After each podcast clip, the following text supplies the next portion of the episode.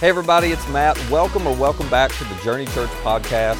If you haven't yet, be sure to subscribe to this podcast so you can automatically get our weekly episodes.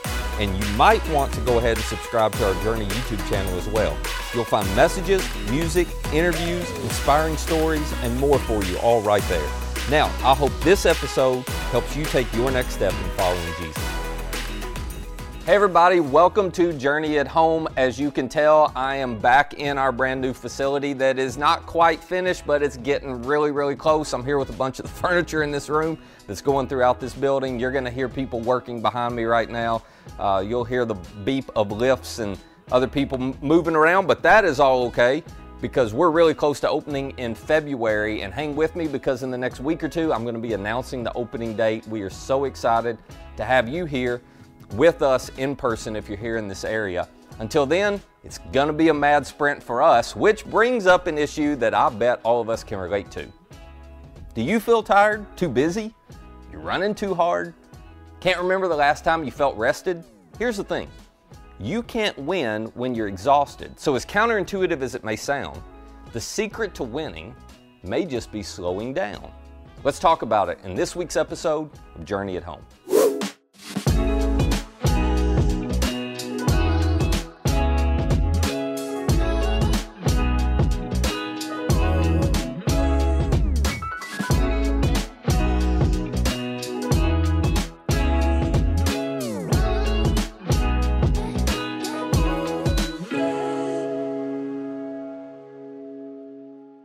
So, whether you're a highly competitive person or not, there are some areas of life where we can all agree winning really does matter. The problem is, most of us have never slowed down long enough to define what winning looks like, and it's impossible to win if you don't know the win. So, whether you're a Christian or not, let me ask you a question. If you're in a relationship right now, what is the win for that relationship? How about the win for you financially? I mean, you have money, you think about money, plenty, right? But what's the win for your money? Do you know that? What's it look like for you to win in your marriage, for you to win in your parenting? What's it look like for you to win professionally? If you don't know how to figure that out, and we talked about this in the last episode, you, you may want to check that out because if you don't know what the win looks like, do you know what you'll do? You will be just like a runner who crosses the finish line of a race but doesn't know they've actually crossed the line. So you'll just keep running as hard and as long as you can until you eventually pass out from exhaustion. Sound familiar? Well, I want you to win at life this year. I want you to win in all of the areas where winning really matters. And ultimately, I want you to win in your relationship with God. But to win requires preparation, it requires focus, it requires training. So today, I want to show you one of the fundamental exercises that you're going to need to practice to win this year. It has to do with the pace at which you're doing life. See, most of us are living at an unsustainable pace. We're exhausted. And when COVID shut down the world for a few weeks, we were forced to slow down and we loved it, didn't we? We loved the rest that we got. We loved the unhurried time with our family. We found this sustainable pace, but then life went back to normal and we went back to running. Even though we swore we weren't going to do that again, well, we've done that again. And it's robbing us emotionally and physically, spiritually, and relationally. But we don't think there's any other way to live, and so when you hear somebody like me challenge you to reconsider your pace, I know what you do. You push back. But what I want to encourage you to do is not push back, to fight back.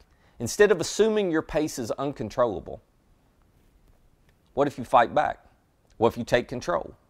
Because you can't win if you're too tired, and you can't win if you're too distracted to finish the race.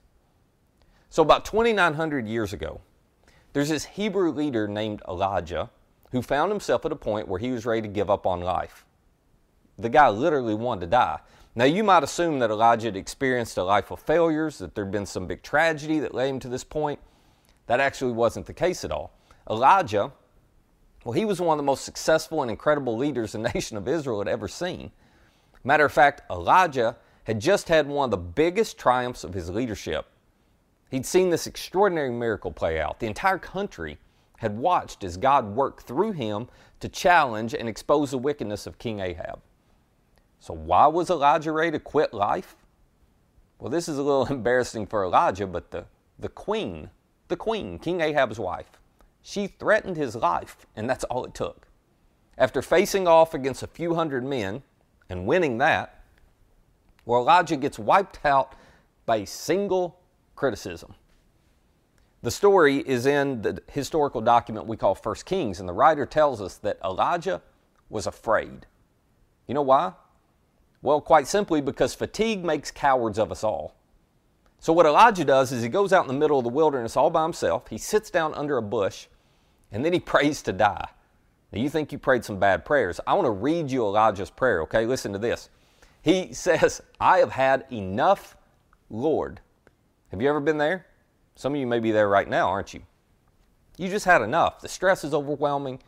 The work is too much. The kids' schedules are overwhelming. The family drama is overwhelming. Pace of life is overwhelming. I mean, the last episode, you heard me say that you should spend some time defining what a win looks like for you in each area of your life. And some of you thought, Are you kidding me, Matt? I don't have enough time to think about any of that because you've had enough. And when you're there, it leads to a dangerous place. It leads to discouragement, disillusionment, and eventually, if you're not careful, it'll lead to depression. You just can't see life clearly anymore. Your circumstances get bigger and bigger, and God gets smaller and smaller. And that's exactly where Elijah was. His prayer starts with, I've had enough, Lord. And then he says to God, imagine this take my life. I'm no better than my ancestors. God, would you just kill me? I'm done. Finish me off. Get me out of my misery. Now, how do you think God responded to Elijah? I mean, God had just performed this huge miracle for him. He guided him through an extraordinarily dangerous situation. He'd helped him win. So, what do you think God does next? Do you think God gave Elijah a pep talk? You think he berated him for his lack of faith? Nope. The first thing God does is he encourages Elijah to sleep and to eat. He tells Elijah, take a nap. Sounds kind of fun, doesn't it? Well, that's what Elijah did. He takes a nap, and then God sends an angel with lunch for Elijah. This was like Uber Eats before there were Uber Eats, okay? And then Elijah takes another nap, and then God sends an angel with dinner. And then the next day, Elijah takes a walk, and then he eats, and then he sleeps some more. And after Elijah is rested, that's when God speaks to him. You know why? Because you can't hear God when you're exhausted. You can't hear God whisper to you when you're sprinting through life. See, one of the fundamentals to winning at life is actually to rest. But most of us aren't getting enough of it. The National Institute of Health released a study in March of 2021 and it showed the average American gets less than seven hours of sleep per night. That is a sleep deficit of over 365 hours in the course of a year. No wonder you feel the way you do. The thing is, you don't think it's impacting you. You think you're doing just fine. But I'm telling you, everybody around you suffers when you're not rested. There was a study conducted a few years ago where they asked 1,000 kids and teenagers this question. They asked them, okay, if you were granted one wish that would change the way your parents' work affects your life, what would it be? And then, this was a cool thing, they asked the parents to guess what their kids would say. And most parents guessed that their kids would want more time with them. Nope, that's not what they said. Only 10% of the kids wish they had more time with their mom, and only 16% wish they had more time with their dad. The majority of the kids and the teenagers actually wished that their parents would be less tired and stressed. See, our unsustainable pace, it impacts everybody around us. You just can't win consistently if you're exhausted physically and emotionally. Which leads us to the question that we've all asked well, how do you slow down? I mean, we can't seem to figure it out, can we? I want to tell you who did figure it out. I'll tell you who got it right. I'll tell you who did it well Jesus. I know you're thinking, well, Jesus got everything right. He doesn't count. Okay, well, hang on for a minute. When you wake up in the morning, you're going to have this big, long, important list of things to do and places to be, aren't you? I bet most of you are going to have more stuff you want to accomplish than you have the time to do. But Jesus woke up every morning with, Be the Savior of the world on his to do list. Now, just bring that up because no matter how much responsibility you have or I have, Jesus had a lot more on his plate. But he was never in a hurry. He changed the world, he saved the world, and he was never busy. Why? Because he knew how to live a sustainable pace. How did he do it? Well, one key was he managed his yeses and his nos well. Jesus realized that to say yes to one thing was always to say no to something else. And so he didn't make decisions based on what people wanted or expected of him. He made decisions based on the long view of what God's will was for him, of what God's purpose was for him. He made decisions that would help him win at what was most important, at that purpose he'd been put on this earth for. So there were times when his popularity was so high, people were screaming for him to stay and to teach more, and he'd go, Nope. And he would leave to be alone with his disciples because he wanted to win in those relationships. At times when people wanted to see more miracles, he'd walk away. He'd actually go to another town. He'd leave the momentum that he was experiencing in one place because he wanted to win in his purpose of making sure everyone knew they were invited into a relationship with God. And when his friends wanted him to use his power to make himself king, well, Jesus said no. He gave his life on a cross instead because the win was forgiveness offered freely to all of us. Now, I don't know what winning looks like for you in every area of your life, but I know this. You're not going to win if you're busy, overwhelmed, and exhausted. You can't win long term if you're running at an unsustainable pace. You and I, we need to follow the example Jesus set for us. You got to learn to say no to some good things so you can focus on the best things. And when you're clear on what the win is, well, those no's become a lot easier to see.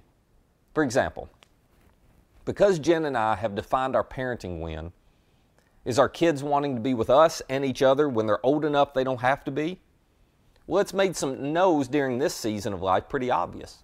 I mean, we limit the activities that we're all involved in because we can't accomplish that win without some unhurried time together as a family at home. So we've chosen not to run from activity to activity all week long and miss that time together. Now, I'm not saying it's wrong if you do that. You may have a very different win than us, but based on our win, well, the no's are pretty obvious. I say no to opportunities that I'm given sometimes so that I can be at home at least four nights a week, have dinner with the family, and hang out with them. Why? Because we're trying to build relationships. They'll sustain the teenage years, the 20 something years. And I can't do that if I'm not there. See, you, you can't win when you're running on empty all the time. But, and I don't want you to miss this, your life moves to a better place when you live at a sustainable pace.